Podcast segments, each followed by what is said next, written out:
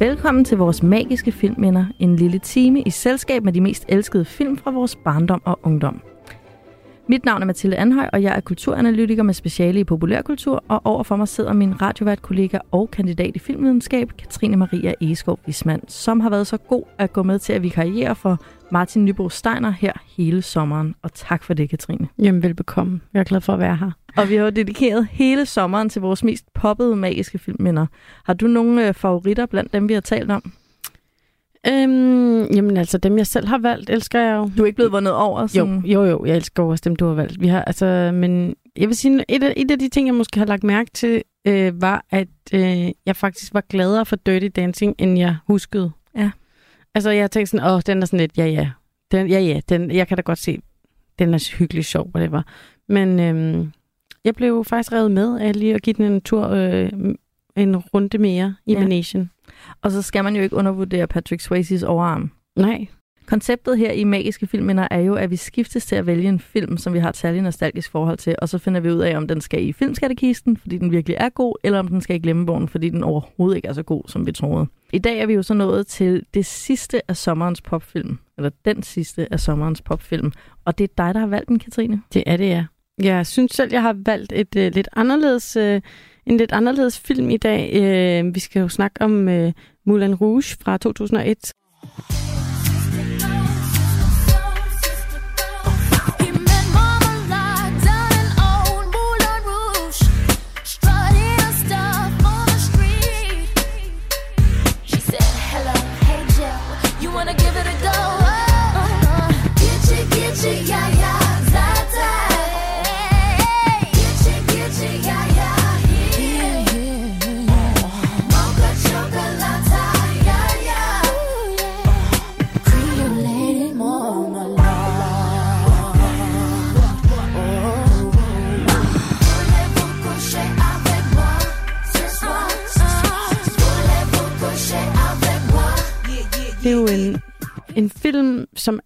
helt særlig for mig, og sikkert også for rigtig mange andre. Men det er også en film, hvor at jeg bliver lidt nervøs over at i virkeligheden stå ved, hvor god jeg synes, den er.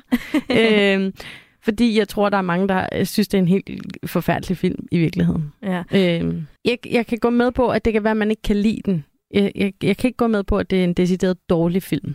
Det vil jeg aldrig kunne... Øh, kunne acceptere. Sige. Hvad er det, du synes, der gør Moulin Rouge øh, sådan, så god, at du var sådan, den skal med i de her? Altså, det er jo det er nogle forskellige øh, ingredienser nok. Altså, det er sådan, jeg elsker, at den er uforudsigelig i sin genre. Altså, det, det passer mig enormt godt, fordi jeg er i virkeligheden ikke en musical-pige øh, normalt. Det er ikke sådan, at jeg bare må se alle musicalfilm.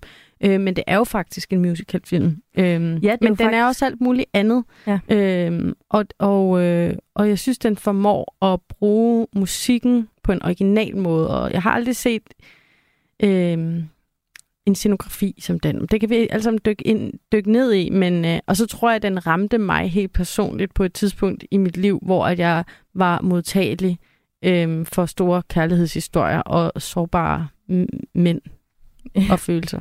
ja, det, jeg vil også sige, jeg har ikke set Moulin Rouge før i dag, altså før til i dag. Men altså, den er jo fra 2001, yes. og jeg synes faktisk, nu hvor jeg har set den, den er vildt nulleragtig, og slet ikke 90'er-agtig for mig. Og det er meget vildt, den er jo lige på grænsen. Uh, vi har jo set den, talt om den eneste ene også her i programmet, hvor jeg synes, man godt kan mærke mange 90'er-elementer og en 90'er-stemning. Den her, altså Moulin Rouge, den er bare føles vildt moderne for 2001, uh, ja. og meget pegende fremad. Helt sikkert. Og jeg lagde også mærke til, at øh, altså, det der tøj, det var jo moden. Altså de der corsager og korset festbluser og øh, chokerhalskæder og sådan vanvittige make-up. Og, altså jeg følte virkelig, det var sådan, jamen, det var jo, det, der tøj havde jeg da. Det er sjovt, du siger det, fordi at øh, hovedkarakteren øh, Christian, som vi jo selvfølgelig skal snakke rigtig meget mere om, øh, han skal jo forestille at være den her sådan sårbar, følsom poet, der kommer til Paris i starten af 1900, øh, og er sådan lidt en, en fattig digter. Men måden, han faktisk er klædt på, det er faktisk sådan, øh, som John Mayer så ud i nullerne. Det er sådan det der med sådan et casual halsterklæde og en hvid skjorte. Sådan lidt den følsomme musiker, og så måske sådan en øh, fedora-hat. Ja, præcis. Øhm, sådan, det, var, det var sådan, at øh, den følsomme mandeperson så ud i nullerne. Præcis, ja. og, og det samme også fiskenetstrømperne og sådan noget, fik også en mærkelig altså sådan en periode ja. der i nullerne. Jeg kan huske, H&M havde alt det der meget, og jeg tænkte faktisk, er det Moulin Rouge, der har skabt den bølge?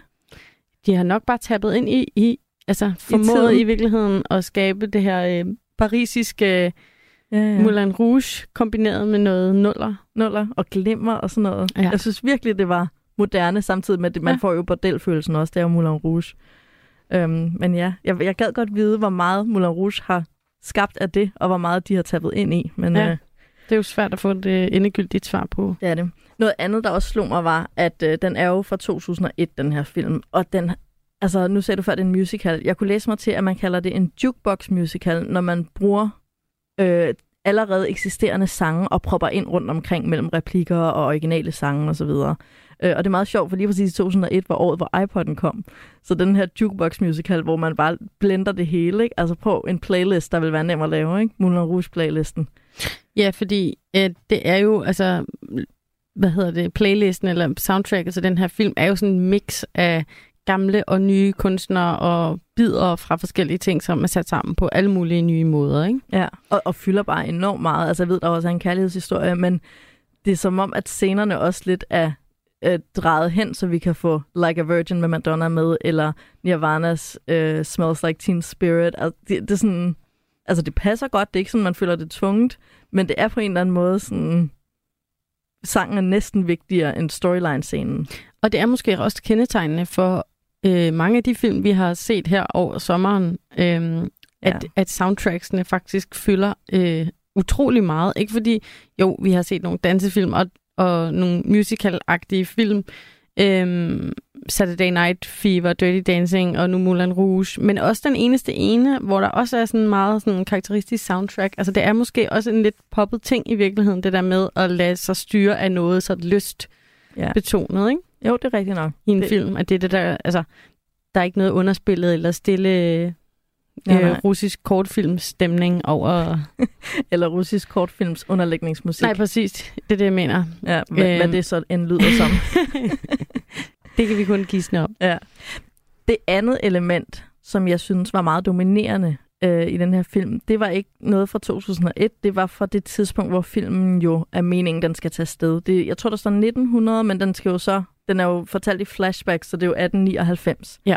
Og det er jo øhm, fuldstændig midt i det, man kalder fin de siècle, altså turn of the century, som øh, man kan også bruge det som udtryk, men det er en specifik historisk periode i slutningen af 1800-tallet, hvor der var en, øh, en ret stor omvæltning, hvor man fik sagt farvel til sådan naturalismen og impressionismen og alt det her med det smukke naturlige, og i stedet for, det er meget sjovt, når vi nu i sidste uge talte om Saturday Night Fever, øh, i Fin de Siècle går man ind i en meget mere kunstig, overdrevet øhm, sådan feberdrøm-verden. Vi har, altså nu ved jeg jo, nu er jeg jo fra litteraturvidenskab, så der har jeg nok flest referencer, men for eksempel Baudelaire og alle hans digte, som har den her kæmpe sammenblanding mellem det smukkeste og det grimmeste. Den her forfaldsæstetik, hvor at for eksempel helvedes blomster øhm, digte er jo øh, sådan syfilis sorg men som bliver beskrevet som helvedes blomster, hvad jo lyder utrolig smukt. Mm. Og der er hele tiden den her øhm, død kærlighed. Man kalder også kærlighed for øhm, dødens frugt på livets træ og sådan noget.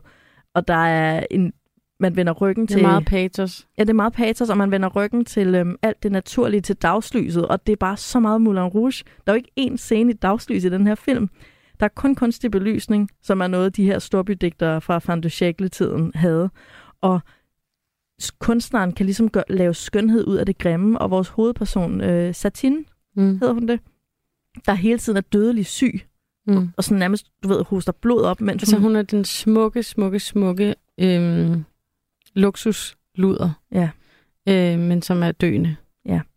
Og hun glitrer og sparkler og øh, brillerer ud over det hele, og så hoster hun blod op. Mm. Og det er det bliver nærmest ikke mere fin de øh, end det portræt, hun i virkeligheden giver det synes jeg er ret vildt at ramme det så. Altså, jeg faktisk sad og tænkte på Baudelaire, mm. mens jeg så filmen. så rammer man godt nok godt den, den øh, ja, det, man kalder den fortalte tid. Ikke? Og øh, nu nævnte jeg Helvedesblomster før, som er øh, nogle Baudelaire-digte, starter sådan her. Er du klar på lige at høre noget? For ja. jeg synes bare, jeg var sådan helt, gud, det er jo som om, at instruktøren har læst det her digt. Det lyder sådan her. Dårskab, misgreb, griskhed, utugt, smus, besætter vores sjæle, slider kroppene ned. Vi sønder så stadigt, vi angrer så småt. Vi køber os aflad for ganske ublu summer og gentager vores adfærd, så lysten, så lummer. Oh ja, det lyder som Moulin Rouge. Det, altså, det er jo fuldstændig taget ud af det. Jeg var bare sådan, åh, hvor er det vildt, at noget kan være så nulleragtigt, og samtidig være så 1890'erne-agtigt. Ja, altså, øhm, den her film, jeg ved nærmest ikke, hvor man skal starte, fordi det er jo sådan et miskmask af, øh, hvad hedder det, sådan bohem møder øh, prostitution, møder musical, møder øh, altså fuldstændig nul og gangelak ja. øh, æstetik. Ja. Øh, det er sådan en stor pærevælling. Den er ligesom en del af en trilogi øh, sammen med Romeo og Juliet, som han også har lavet, Base Lerman og Strictly Ballroom, øhm, Gud, som blev kaldt The Red Curtain-trilogi. Ah. Ja. Øhm, og er det så på grund af det teaterstykker? Altså Red Curtain, tænker jeg, fordi Romeo og Juliet er jo et Shakespeare-stykke, som så øh, er det i Venice Beach eller sådan et eller andet, det udspiller sig. Ja, det giver mening. Det har jeg egentlig ikke tænkt over, hvorfor den hed. Men det har du da garanteret ret i. Ja, men jeg tænker Strictly Ballroom, det er selvfølgelig også en performance-film. Det er ja, lang tid, altså som det jeg Strictly Ballroom. Samme her. Men, øh, men det er jo også sådan, altså der er jo de her sådan, det er jo kærlighed og følsomme mænd, og det er storladent, og det er poesi, mm. øh, mhm. der sådan gør sig gældende. Øh, og så er det meget visionært udført. Altså det er sådan, det er, jeg synes, det er ret øh, enestående. Altså hele scenografien lavet, øh, hele sådan, den production value, der faktisk er, altså med kostymer og for den her tid, er det virkelig fint øh, lavet, også i forhold til den CGI, de bruger. Altså, jeg kan den, huske, den hvad for noget? Jamen, det er jo sådan manipulerede du ved, billeder, de har lavet. Ikke? Altså, ja. jeg kan huske, da jeg så den, at, øh, at man, altså, man synes, det var ret imponerende mm. lavet. Ikke? Altså, man, når jeg, da jeg genså den her for nylig, øhm, så synes jeg stadig, det var godt lavet. Altså, ja. Der er blandt andet sådan en scene, hvor er sådan en konferencier bordel ejer, øh, nej ikke ejeren, men manageren. Sigler. Ja, Sigler. Sigler med Sigler med, Sigler med D. Han, øh, han sådan øh, pirouetter øh, flyver fra øh, nærbilledet ind på scenen i Moulin Rouge, hvor jeg bare synes, at det ser jo så fedt ud. Altså. Det ser så fedt ud. Det, altså, det, det er meget imponerende lavet. Øhm, ja, så det er sådan den her sådan Hollywood musical, der møder noget cabaret og parodi og satire og melodrama. Ja. Øh, og det hele er sådan super hurtigt klippet og, og sådan farvestrålende. Øhm, det ser helt sindssygt ud, de der scener i starten. Der øh, ved man jo ikke, jo, man ved, der er en digter, der skal fortælle en historie om en luder. Sådan, ja. øh, øh, tror jeg nok, eller en kærlighedshistorie. Ja, ja, ja. Og så er man bare inde på Moulin Rouge, og der er jo så mange mennesker i så meget flot tøj, der danser så flotte danse. Altså, det er sådan helt... Det når et mætningspunkt og bryder glasloftet, og når et nyt mætningspunkt. Og ja.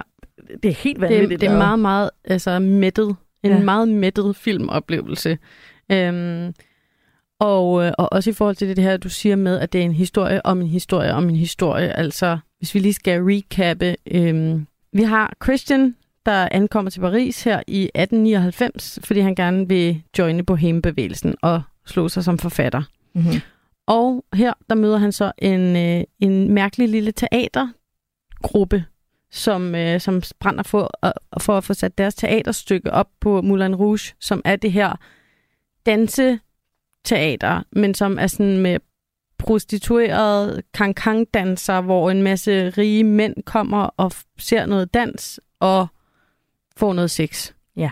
Og de vil gerne have sat deres teaterstykke op herinde. Fordi det er det eneste sted, der kan vise det, fordi det skal være så øh, bohem øh, grænseoverskridende, så det, der skal, det skal sættes op på kanten af samfundet, som Moulin Rouge er, ikke? Jo. Og øh, herinde, der øh, har vi danseren Satine, som er den her diamond. Altså hun er sådan the sparkling diamond, som er den smukkeste af alle de her dansere og prostituerede, de har inde på Moulin Rouge. Øh, og de skal så pitche deres, øh, deres gode idé øh, herinde, og der er en masse forviklinger. Der er den onde karakter i filmen The Duke, som er kommet også for at få en øh, nat med hende her Satin. Og det hele ender med, at øh, Sidler, ham der ejer det her Moulin Rouge, han vil have The Duke til at investere, men han vil kun investere, hvis han får en nat med Satin. Og det hele forvikler sig.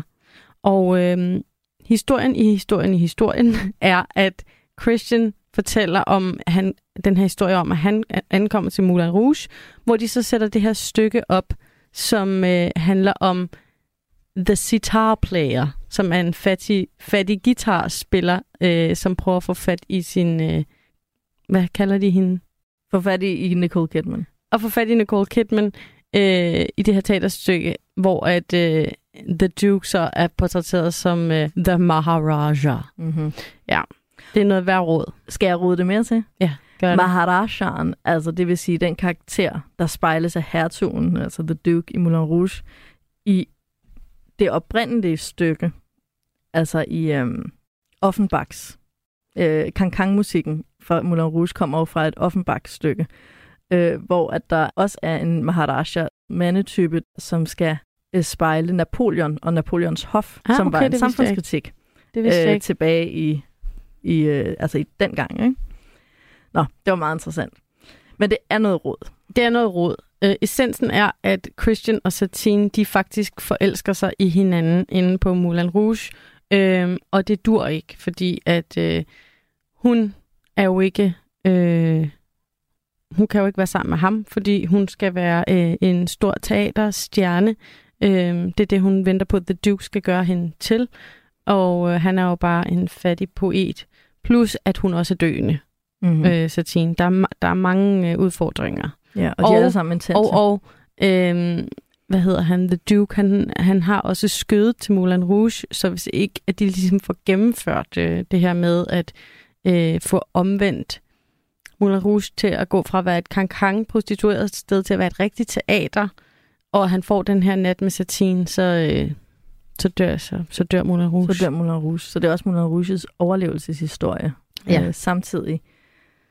Ja, så der er meget i vejen, og samtidig så kan alt ligesom lade sig gøre på Moulin Rouge, i Moulin Rouge her. Ja, og det er jo meget det her, øh, som vi også talte om, da vi talte om Saturday Night Fever, at man går ind i det her Moulin Rouge-univers, og her kan alt ske, og her er alt i, i vilde farver, og der er øh, tempo på, og der er musik, og det er højt, og det er vanvittigt. Og så, men der er så ikke rigtig nogen virkelighed udenfor i den her film. Det er som om, Overhovedet ikke. Det er som om, det, Det, du er, du, der er ikke nogen scener, der foregår sådan på gaden i Paris eller et eller andet. nej, præcis. Altså, vi er sådan inde i nogle øvelokaler, inde på Moulin Rouge, eller oppe på Christians lille kammer, eller... Ja, Det er meget teateragtigt. Det er meget teater, Apropos ja. ja. Red Curtain-trilogien. Ja. Øhm, det, der også er med den her film, det er, at den har nogle, øh, den har virkelig mange referencer. Den er sådan helt eksploderet med kæmpe referencer. mættet. Nogle af dem, en af dem er jo til operaen øh, Bohème, La Bohème, som også har en syg, dødeligt syg prostitueret. Øhm, og en forelskelse, og altså hele det her øh, plot med kærligheden og den syge prostituerede. Og så er der også noget La Traviata, som jo også var en reference i Pretty Woman, som vi talte om for mange uger siden nu, hvor vi også har en prostitueret, Ja. der ligesom skal, altså som bygger på Kameliadamen af Alexandre Dumas, øh, som også er den her nogenlunde samme storyline med en prostitueret, der har et ædelt hjerte. Og Katrine, hvad er det med mænd og den her figur med den ædle luder? Sådan, hvad er det for en besættelse? Ja, altså... Øhm, ja, det er et godt spørgsmål, fordi der er alle de her øh, mænd, som kommer ind på det her øh, Moulin Rouge øh, og bliver forelsket i hende her Satine. Og så tænker man, når man den her fattige øh, poet, Christian, han må jo så være bedre end det. Altså, han, er, han, er, han kommer over fra et altså, ægte kærlighedssted. Øhm, Ja, for ham er det ikke begær, for han har set hendes sjæl, ikke? Ja, og han er en del af bohembevægelsen, som handler om beauty, uh, truth and love. Jeg mangler jeg en. Øhm, Freedom. ah, Freedom, ja, freedom. beauty, truth and love. Øh, og, og, og det er jo overhovedet ikke det, Satine hun repræsenterer. Alligevel, så bliver den her øh, rene, rene poet forelsket. Ja. I, fordi hun jo indeni Fordi hun faktisk det, er eller? rigtig lækker. ja, præcis. Øhm, jamen det er jo, og det er jo også symbolismen, som er, er tæt forbundet til, øhm, altså som er en, en isme i sådan poesi og ja, litteratur og også i, øh, i kunst. Øhm, den har jo rigtig meget med de her idealer, altså sandhed og skønhed og alt det der, ikke? Frihed uh, whatnot. Siger du med foragt i stemmen. Jeg synes bare, det er så åndssvagt. Men den, den er meget optaget af det, og den her bohème, de her bohème-idealer, det er en del af det her fantasiegle miljø, vi ser portrætteret. Og hele ideen med det er jo netop, at sandhed og skønhed og frihed og alt det her, det findes i det grimme, fordærvede overfladiske, som for eksempel Font, øh, ikke Fontine, Satin. Men sjovt, jeg sagde Fontine, fordi det er en anden reference. øhm, det er jo sådan, at øh, der også er en, prostitu- en meget dødeligt syg prostitueret, der også dør af noget tuberkulose-relateret i Les Miserables, en anden musical, der foregår i Paris på samme tidspunkt. Men noget af det, så, så måske er kendetegnende for alle, dem, du, alle de her øh, stykker, du nævner, eller værker, du nævner, øh, er måske, at det er melodrama.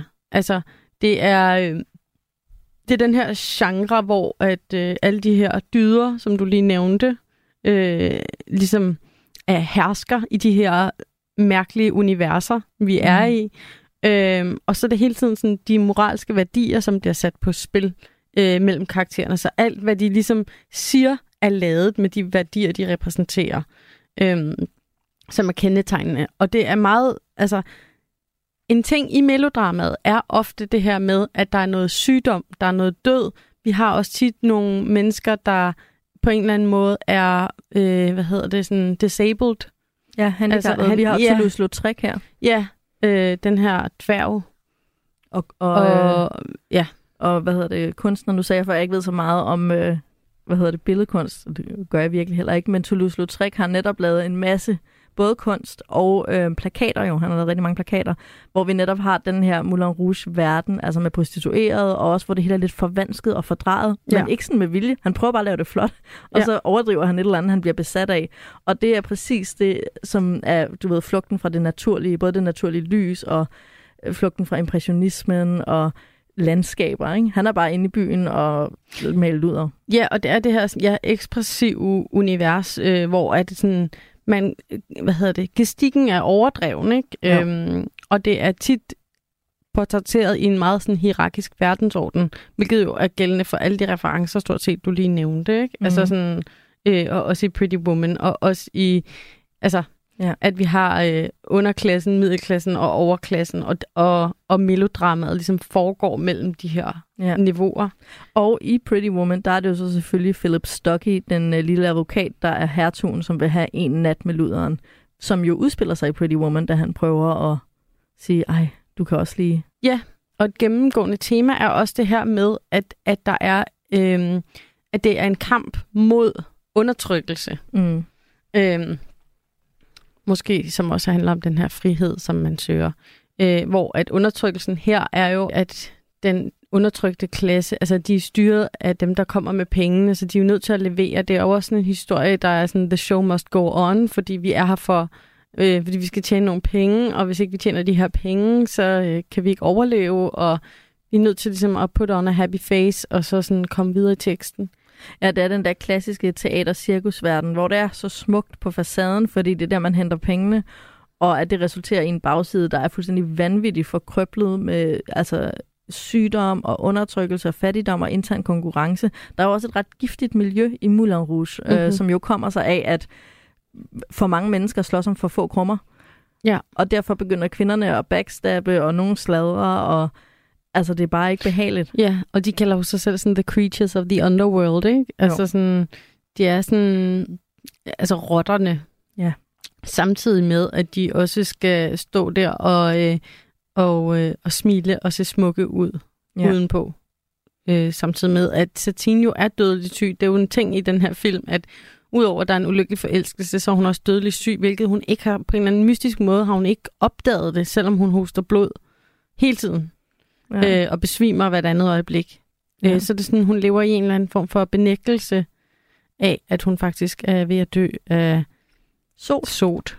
Ja, en eller anden form for lungesyge. Ja. Det havde alle dengang. Ja. Det er nok det. Hun var sådan, alle hoster blod op. herregud. øhm, det, men det er, Du det har er bare ikke lagt mærke til, at folk også dør af det. Præcis. øhm, men det er sådan et, øh, et narrativt twist, at lægen fortæller øh, Sidler, Mm. lægen fortæller Sidler, at mens Fontine stadigvæk ikke er ved bevidsthed, så fortæller han Sidler og en eller anden dame, som jeg sådan husker. Marie. Det er jo Marie. ligesom hende, der holder styr på alle de her kang-kang-dansere. Så hun er sådan en bordelmutter, men, Ja. ja. men lidt også Jomfru Maria. The Ikke? mother. Ja. Og det er meget, der er mother meget, of prostitutes. Der er utrolig meget Madonna hår her. Det kan vi lige vende tilbage til. Men lægen fortæller de her mor og far, at øh, deres barn i de, den her symbolik, Satine, er, øh, er dødelig syg af sot og ikke har langt igen. Og det fortæller de så ikke Satine, fordi så kan hun jo ikke gennemføre showet. Og så mister Nej, de alle sammen så deres... de, så øh, de er nødt til ligesom at holde hende kørende, pumperne kørende, så længe som overhovedet muligt. Ja, for at sikre levegrundlaget for hele, verden, hele underverdenen. Ja. Det er også meget pres på stakkels Satines skuldre. Jamen, det ved hun jo heldigvis ikke. Nej, det ved hun så ikke. Men det, der jo så øh, altså, er med den her historie, det er, at på en eller anden måde, så bliver den her Duke, altså hertugen, bliver meget involveret i det teaterstykke, de skal sætte op. Og der er en stor konflikt omkring, hvordan teaterstykket skal slutte. Mm. Er det Maharajaen, som, som hertugen godt ved er ham, mm. altså tror jeg, i stykket, eller er det sitarspilleren, som alle godt ved er instruktøren og forfatteren af stykket? Hvem skal Nicole Kidman få i stykket? Som om det betyder noget. Forklar mig det. Hvordan bliver det sådan noget, som de virkelig går op i? Det er som om, de tror, at stykket er en forudsigelse af fremtiden. Jamen, det er rigtigt nok. Det er ligesom viklet ind i hinanden. Det er, jo, det er jo fordi, de også hele tiden er i den her kamp Ja. for ligesom øh, sandheden. Men det virker bare... Ja, det er selvfølgelig rigtigt. Det kan jeg godt følge. Der er en kamp om, hvem, hvem vil hun egentlig få i virkeligheden, hvis det var, ikke? Og ham her, The Duke, han bliver også ved med at tale om, at det giver ingen mening, at hun vælger en sitarspiller, når hun kan få det bedste liv med, har, med The Maharaja. The Maharaja. øhm, men jeg forstår bare ikke, at hvis hertugen har indset, at han er Maharajaen, hvorfor er han så ikke mere fornærmet over, hvordan den her Maharaja bliver Men det er fremstillet? fordi, de forvirrer ham jo hele tiden. De, de distraherer ham hele tiden væk, fordi han er hele tiden på sporet af, når okay, hun, hun er i virkeligheden forelsket i Ja.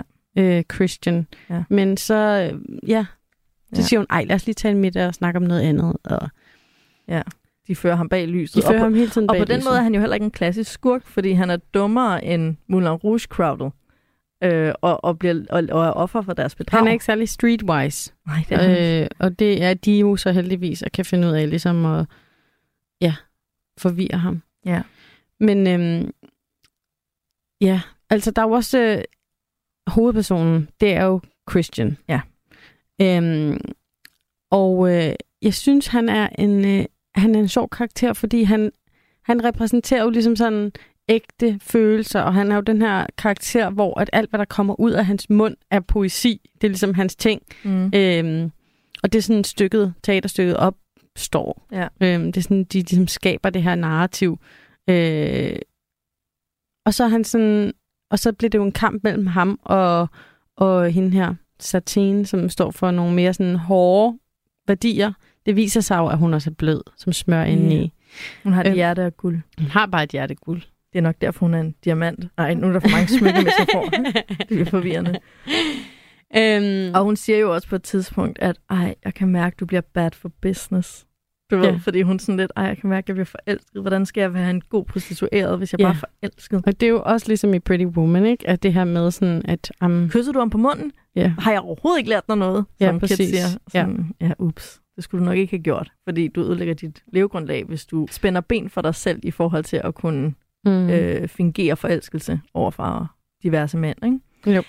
Men lad mig lige høre, fordi du har jo ikke set den her film før, og jeg altså skal jo være, jeg vil gerne spille med åbne kort. Jeg har dyrket den her film voldsomt. Øhm, Det er din bibel. I en periode, hvor at, øh, jeg gik til kirkekor, og hver eneste uge så jeg den her film sammen med min veninde, hvor at vi gik hjem efter skole hver onsdag, og så så vi Moulin Rouge, og så gik vi til kor. Øhm, så jeg var sådan meget besat af sangene, og af en eller anden grund også af sådan den her kærlighedshistorie, som jeg blev meget rørt af. Og jeg synes faktisk, altså, det er en musical, men den er også ret, du ved, jeg, jeg skulle da ked af det, når, øh, når hun dør. Når, når den måde, øh, hvad hedder det, Christian græder, når Satine hun rent faktisk dør. Sådan, den måde, det er instrueret på. Jeg synes, det er sådan, det er, det er Hvordan tungere, det? det er tungere end, øh, end man forventer. Fordi den der, det er sådan en light film, og det er en sjov film. Jamen, han græder sådan... Øhm... Nå, det er Helt ned fra maven Ja. Mavehul. Øhm, mavehulk, ja. ja. Øhm, det ramte mig, at øh, det var sådan ægte følelser. Øh, ægte kærlighedsfølelser. Men det er jo også mit øh, eget, hvad skal vi sige, 12-13-årige jeg, der også taler lidt her. Hvordan øh, bliver du ramt af den her film som en voksen kvinde? Det gør jeg ikke. Nej. Altså, og jeg læste noget meget interessant om den bagefter, fordi... Øh, og jeg vil sige, at den er meget overvældende sansemæssigt, og det, det bliver jeg imponeret af. Jeg sidder og bliver imponeret et par gange i den her film, fordi den er sygt flot. Hvad bliver du imponeret af? Øhm, de der crowds i Moulin Rouge, hvordan de formår at danse så kaotisk og samtidig være en sync i det der kaos, det har jeg aldrig set før så vildt. Altså, vi har jo talt også om Dirty Dancing og Saturday Night Fever, som også er nogle dansefilm, og der er det jo helt åbenlyst, at det er så stramt altså lavet, og hvem danser, og hvem danser ikke, og hvem hæpper og sådan noget. Jeg aner ikke, hvem der gør hvad i Moulin Rouge på nogle tidspunkter. Nej. Det er så kaotisk, og alligevel er det bare smukt og lækkert at køre. Så, så visuelt bliver jeg virkelig imponeret. Ja. Øhm, til gengæld så har jeg intet til overs for den der kærlighedshistorie, og jeg tror overhovedet ikke på nogen af karakterernes følelser. Altså jeg sidder bare sådan, øh, og når det jeg så læste, det var, at den også, øh, den her Jukebox musical, den er, den er vild øh, og unik, fordi den overhovedet ikke fanger operafans, altså dem, der kender Bohème eller La Traviata og alt det der, og, og, og Offenbachs øh, oprindelige der med Sådan, som du elsker. som jeg da kender fra sådan Mm. popkultur. Hvad hedder den? Orfeus i underverdenen, tror jeg. Den hedder. Den der. Oprindelig. Øhm, men øh, den fanger den ikke, men den fanger heller ikke sådan musical-fans. Fordi den er for eksperimenterende. Mm. Jeg er jo musical-fan, men den her altså kunne godt bruge lidt hjælp fra Andrew Lloyd Webber eller Tim Rice til lige at lave den lidt i den lækre skabelon, vi kender.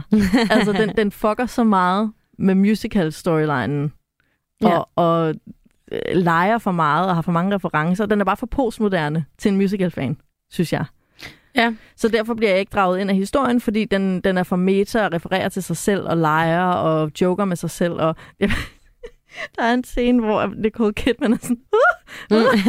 så, den er så morsom, så jeg føler lidt, at Det er en scene, hvor at, øh, hun sådan skal prøve at lege, at hun er mega liderlig og gerne vil i seng med den her øh, Duke. Er det ikke rigtigt? Det er præcis, og, hun sådan, og det er noget med, at Christian gemmer sig et eller andet sted i lokalet, og han må ikke opdage hende, og den, må- altså, hun er bare som en kalkun eller et eller andet, det her smukke, næsten gudelignende menneske, som Nicole Kidman er, bliver bare så grineren og komisk. Oh! Oh! I feel like dancing! Yeah.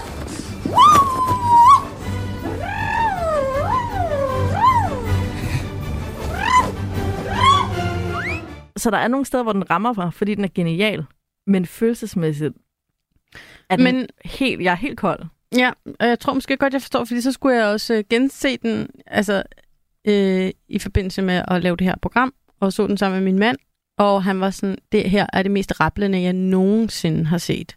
Han stod rimelig hurtigt af, og jeg kan måske godt se, at den har også, fordi den er så mættet med referencer, øh, at, at der er også mange af tingene, der ligesom siver ind, fordi jeg har set den så mange gange. Ja. Så at den ved første øjekast måske faktisk øh, ikke rammer en. Ja.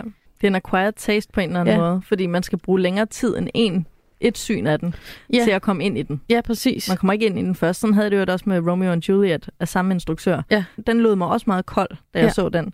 Ja. Selvom jeg synes, den var sej og flot, øh, så var jeg sådan helt følelseskold. Men jeg vil så også pointere, at den her relation, ham her Christian, ikke? synes jeg bare er så mega irriterende. Ja. Hvorfor tror han, at hans kærlighed til Satine på nogen måde er anderledes end The Dukes? Og hvorfor skulle Satine blive forelsket i ham? Øhm, jamen, det er jo fordi, han har the gift of uh, poetry. Han, It's not, it's not that good poetry.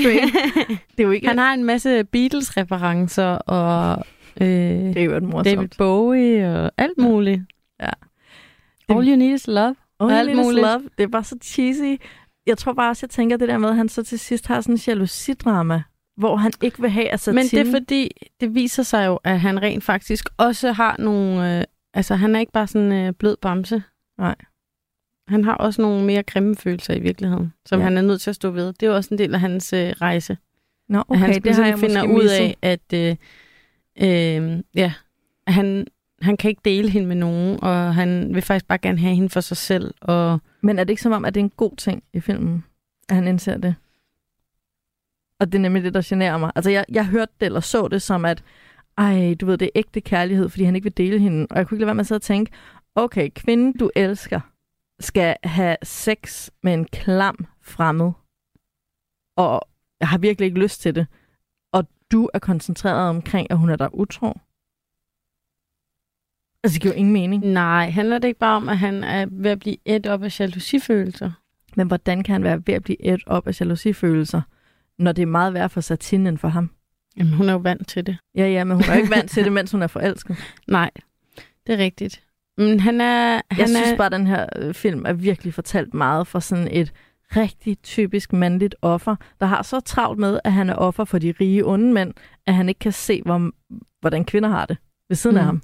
Fordi det er sådan, åh, den onde duke, eller den onde manager, Sidler, eller sådan, du ved, alle de der mænd, hvor det er sådan lidt, jamen, jeg er jo bare den sande poet, og jeg er jo bare the struggling artist, og har Ja. rene følelser. Og men det altså, lidt- The Struggling Artist er ikke altid en særlig sådan, sympatisk person på bunden, fordi de jo typisk ikke rigtig sådan, vil vedkende sig også at have alle de der grimme følelser.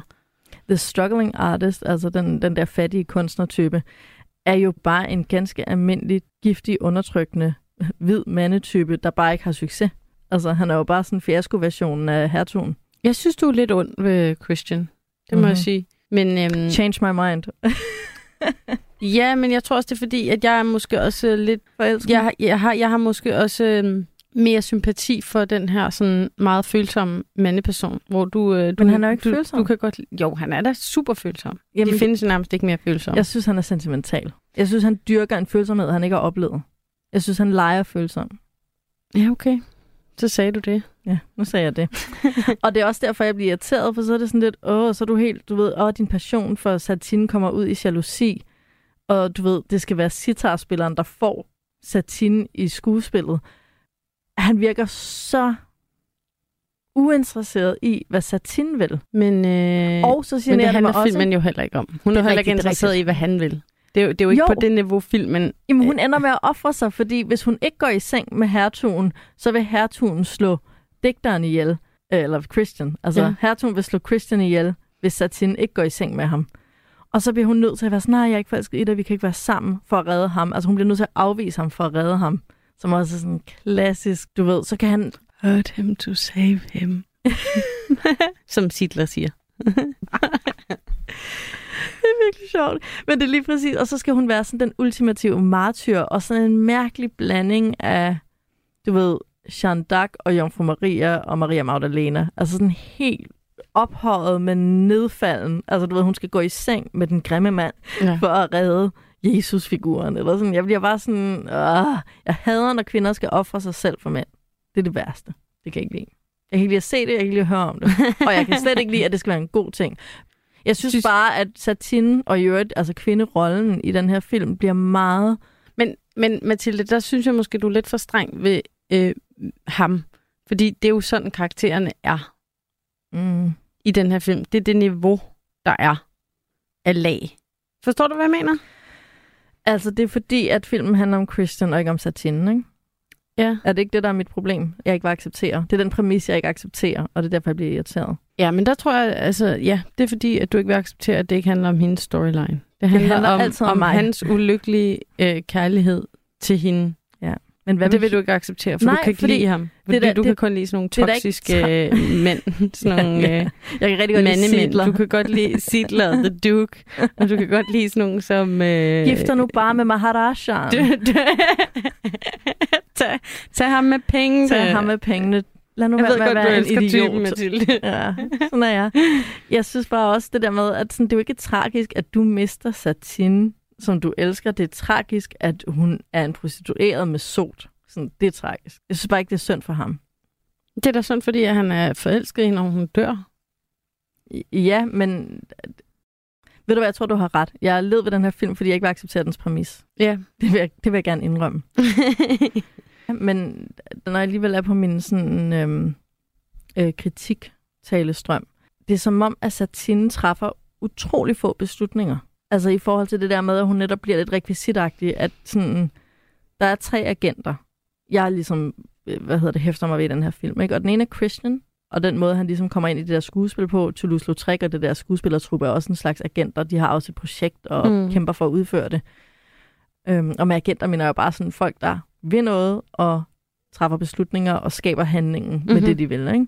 Øhm, så der er Christian og skuespillertruppen, så er der Sidler og Moulin Rouge-projektet, og så er der Hertugen og øh, Jeg vil have sex med Satin-projektet. Og, i og alt hun vil her, være a real actress, men det accepterer du ikke. Jamen, det, det er nok det. Fordi det er hendes projekt, men hvorfor glemmer jeg det halvdelen af filmen?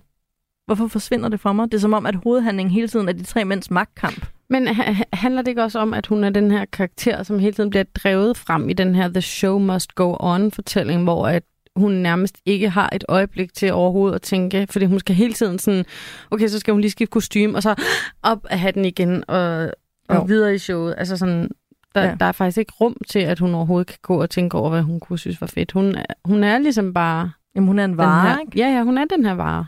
Og det er jo meget ligesom øh, Britney Spears, øh, alt det, der er ja, kommet frem under de her ja. høringer, ja. at hun er bare blevet pisket som en cirkushest. Det er jo ja. sjovt, når man udgiver albumet Circus. Ja. Men hun er, hun er decideret blevet pisket til at arbejde dag og nat som den her showpony.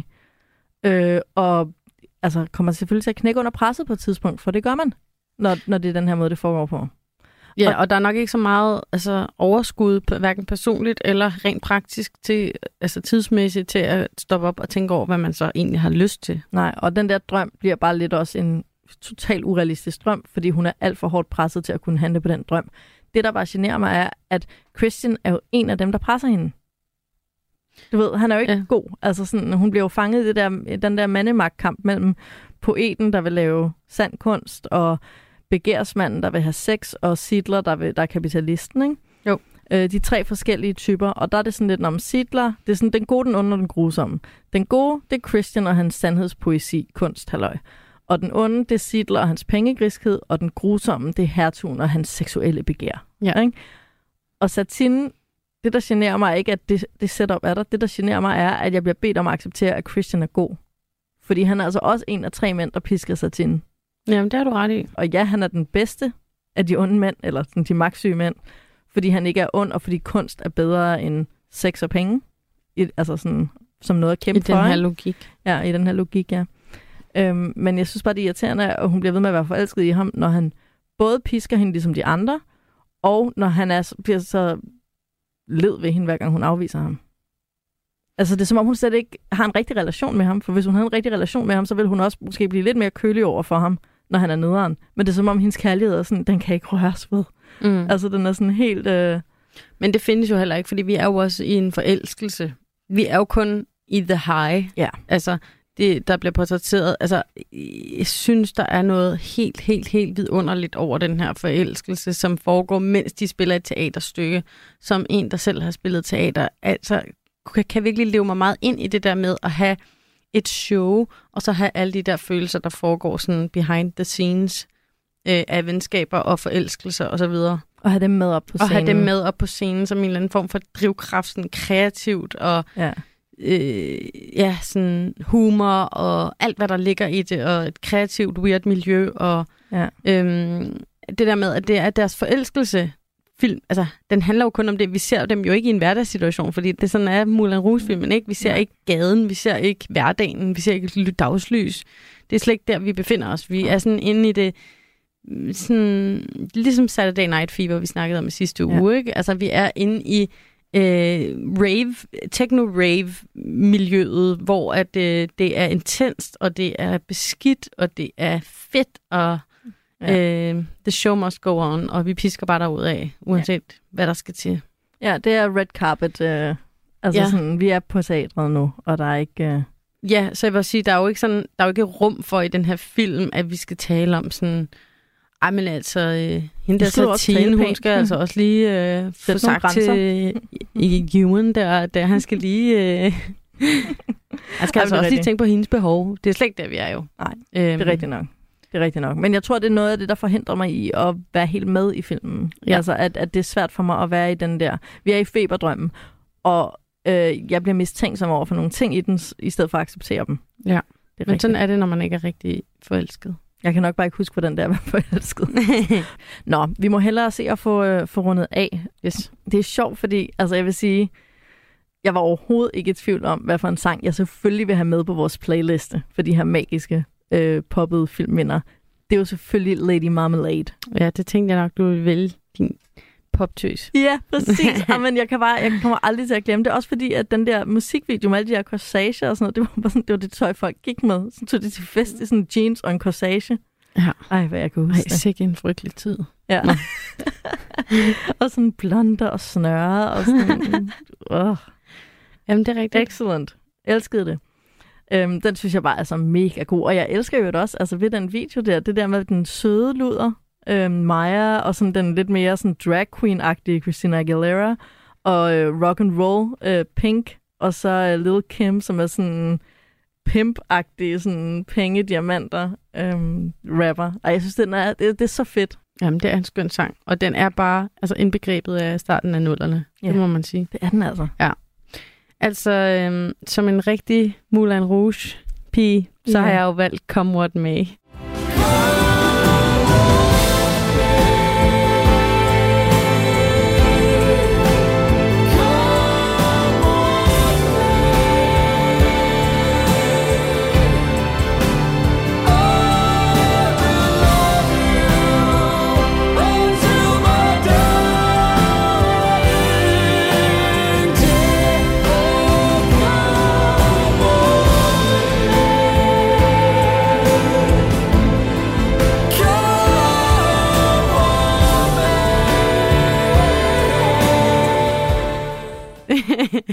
Det er deres Øhm, sang, ikke? Jo, det er, deres, det er deres sang, som ligesom skal minde dem om, at uen, øh, hver gang, at de sådan, ligesom føler, at de mister deres øh, forelskelse og forbindelse, så skal de bare synge den her sang, og så bliver de mindet om Og så ved den deres anden, kærlighed, At, og så ved den anden, at de skal nok klare det. altså, det er de, en måde at sige på, at jeg elsker dig, Ja. uden at sige det. Fordi det kan de jo ikke, fordi så vil The Duke opdage det, så kan de bare synge den her sang. Tror du overhovedet, de her to personer kunne være forelskede, hvis de ikke skulle gemme det? Altså kommer alt energien fra den her forelskelse ved, at sådan, Åh, vi skal gemme det for The Duke? Hvordan vil de her to klare en uh, chill og en hyggelig hverdag? Det Ja. kan jeg godt vide. Når Ewan igen har glemt at tage opvasken. hey, Ewan. Det kan du ikke være bekendt. jeg kan jo ikke være bekendt, Ewan. Det vi glæder os til toren af Moulin Rouge. ja, den er Den stadig... It's socialrealistiske. yet to come. Ja, det bliver godt. Øh, fedt, hvis den kom lige sådan 20 år senere. Ja. Hvad hedder det? Øh, ej, hvis ikke den, så synes jeg også, at der er noget med den her Roxanne-scene, som jeg elsker, hvor at, øh, det er The Police øh, Roxanne, og så øh, er der sådan en tango-dansescene, som på en eller anden måde også bare sådan er et godt billede på, øh, hvordan den her film blander alle de her sådan meget legendariske numre ind Ja. og gør dem til temaer i den her kaldelsesfortælling. Det er godt lavet. Mm. Det er det altså. Ægte, at det er en virkelig god jukebox musical. Ja. I forhold til, øh, til øh, udtryk, der var jeg faktisk, hvis der var et tidspunkt, jeg blev ret rørt, så var det den der, you're gonna be bad for business. Mm. Det synes jeg bare var så fint. Altså også fordi det lidt sætter på spidsen det der med, at forelskelse er jo bad for business, og altså ikke kun for prostitueret. At når man er forelsket, så fjerner man jo en ret stor del af sin passion og sin energi fra arbejdet hen i et menneske. Ja. Så der er et eller andet, selvom det er meget specifikt på Satins situation, så er der noget meget almindeligt menneske ved, at forelskelse er bad for business. Ja. Jamen, det er Øh. rigtigt. Det synes jeg var meget fint. Meget, meget cute. Ja. Jeg vil sige, min yndlingsreplik her fra den her film, det er... Øh, ej, der er mange. Jeg elsker jo ham der, den lille øh, dværg Toulouse, og alt, hvad han siger, fordi han, han ikke kan finde ud af at udtale ordene rigtigt, så han siger, Christian, et eller andet, op in the elephant. Han kan ikke finde ud af at sige el-lyde. Nå, men så øh, der i slutscenen, hvor at, øh, de skal spille det her store teaterstykke, og alt er ved at gå galt, og Christian er ved at blive skudt, og Satine er ved at falde om, og alt er ved at gå galt, og de kan ikke huske deres replikker, og så falder den her lille dværg ned øh, fra loftet og hænger i sådan en, et ræb og råber, The greatest thing you'll ever learn is just to love and be loved in return. det er så dumt. men, øhm, men det er ligesom bare, øh, åh, det er kernen af den her dumme lille kærlighedsfilm. Ja. Ja. Ej, det kan jeg godt følge. Det er, Ja, det er cute. det, er det altså. Øhm, I forhold til outfits, der er den her film, den, er, den når et mætningspunkt, hvor jeg ikke kan se noget mere. Jeg Altså, forstår, jeg kan hvad du mener. Jeg kan slet ikke skælne alle de der øh, corsager og glimmer, Nej. og jeg er sådan fuldstændig væk. Men der var én ting, der satte sig, og det var øh, Maharajans turban. jeg føler også, der var en turbanmode for sådan et par år du. siden, Ja, det hvor folk rendte rundt med de der turbaner, og jeg tænker bare sådan et Jeg lille- har faktisk en turbanhue. Er det rigtigt? Ja. Jeg tænker, er den for meget? Maharajans Den, den er perfekt. den er helt perfekt. Jeg mener, jeg ved godt, der er sådan juveler en fjer. Mm. Det ved jeg ikke, om var med i turbanmoden der for et par år siden. Det tror jeg ikke. Jeg Men tror bare, den er lige mig. øh, men jeg, jeg må sige, jeg havde det faktisk på samme måde. Jeg, jeg har faktisk ikke kunne vælge én ting. Der er Nej. ikke et outfit, og jeg tror også, at jeg har, jeg, altså, som nogen, der er vokset op i nullerne, er det svært at vælge noget, og det er meget den der nuller mod. Også hun har sådan en dum hat på, Mm. altså, og en Den havde man cigar, også. og ja, Ja. ja, der var sådan noget hattemode, og ja, jeg er for tæt på. Ja. til at jeg sådan rigtig kan forelske mig i noget. Og hele det der John Mayer-look, han har, det, det, det siger mig heller ikke noget. Nej. Så, øhm, men jo, jeg tror, der er også helt klart nogle af de der indiske outfits. Øh, Maharajans turban, Maharaja. prøver jamen, jamen, sådan noget over i, over i den genre. Ja. Det var jo det så. Så skal vi jo bare lige finde ud af, om Moulin Rouge faktisk skal med i vores filmskattekiste. Ja, jeg kan fornemme, at vi overhovedet ikke er enige. Hvad kan man så? Men det ved jeg ikke. Det er jo ikke mig, der har lavet det her program. Nå jo, vent. altså, jeg synes ikke, den har fortjent det. Hvis du skulle sige tre argumenter, hvad var det så? Tre argumenter, så vil det være, at øh, altså, jeg synes, det er en originalfilm. Det tager du ikke som et godt argument. Jo. Du godtager det ikke. Jo, jeg kan godt følge dig. Men Mhm. mm-hmm. der er noget med originale film, der ikke rører mig. Altså, det er lidt ligesom Citizen Kane. Jeg er sådan, folk er sådan, åh, Citizen Kane, og jeg har set den, og den er mega kedelig. Jamen, jeg forstår godt, hvad du mener. Og som en, der har altså, set sindssygt mange film i forhold til at være uddannet i filmhistorie. Så det der med sådan at se film, fordi de er noget værd i en eller anden kontekst, det, Ja. det, det, det, den hopper jeg ligesom heller ikke på. Men kan det, jeg så se- tror, jeg, jeg gerne vil have, er, at hvis vi skal sige, at det er, fordi den er original og sådan en slags filmhistorisk genistreg, øhm, er den det? den er virkelig visionær. Altså, øh, det er en meget visionær produktion. Det synes jeg faktisk, det er. Og Øh, og så synes jeg- nummer tre? Det er øh, det her fuldstændig geniale soundtrack. Men ved du hvad? Mm. Der er ikke en af de sange, som de spiller i løbet, altså jukebox-sangene, de uoriginale, ikke? der bliver spillet i løbet af filmen, synes jeg er tusind gange bedre i deres original kontekst og originalversioner. Du ved ikke, hvad der er godt. Det er der mange, der siger. det, jeg, bare sådan, jeg har lyst til at sådan pause filmen og sætte de rigtige sange på. ja, okay. Det er ikke et godt tegn. Nej. Men altså, det er din filmskattekiste, så hvis ikke den... Det er meget Nej, svært. altså, Altså, hvis jeg skulle vælge, så var ja. der ikke nogen tvivl. Nej. Så røg den direkte i glemmebogen. Au. Men øh, ved du, hvad vi gør? I Nej. næste uge, der er Martin tilbage. Jeg spørger bare ham, hvad han synes. ja, Så får det. vi en ekstra stemme. Vi er Gør det. uafgjort. Hvis Martin siger nej, så bliver den i glemmebogen. Hvis I begge to som filmkyndige siger filmskattekisten, så skal jeg nok... Øh, Så, så piller du den øh, så piller jeg den ud af glemmebogen og Ja. rykker den over i filmskattekisten i næste uge. aftale. Kan vi lave den aftale? Yes. Det synes jeg er fair. Det var det. Ja.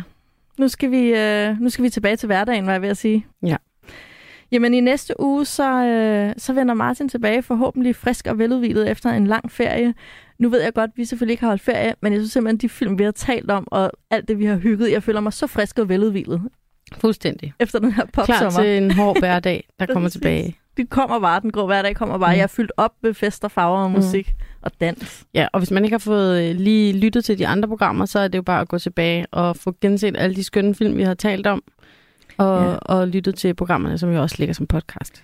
Og hvis det er musikken, der trækker, så er der altså en Spotify-playlist, der hedder Magiske Filmminder, hvor I kan høre vores øh, favoritnumre fra alle de her skønne, skønne popfilm. Ja. Men så siger vi tak for, for denne gang og for en god lang pop-sommer, og så øh, håber vi, at I alle sammen er klar til at lytte med igen i næste uge til endnu et af vores magiske filmminder.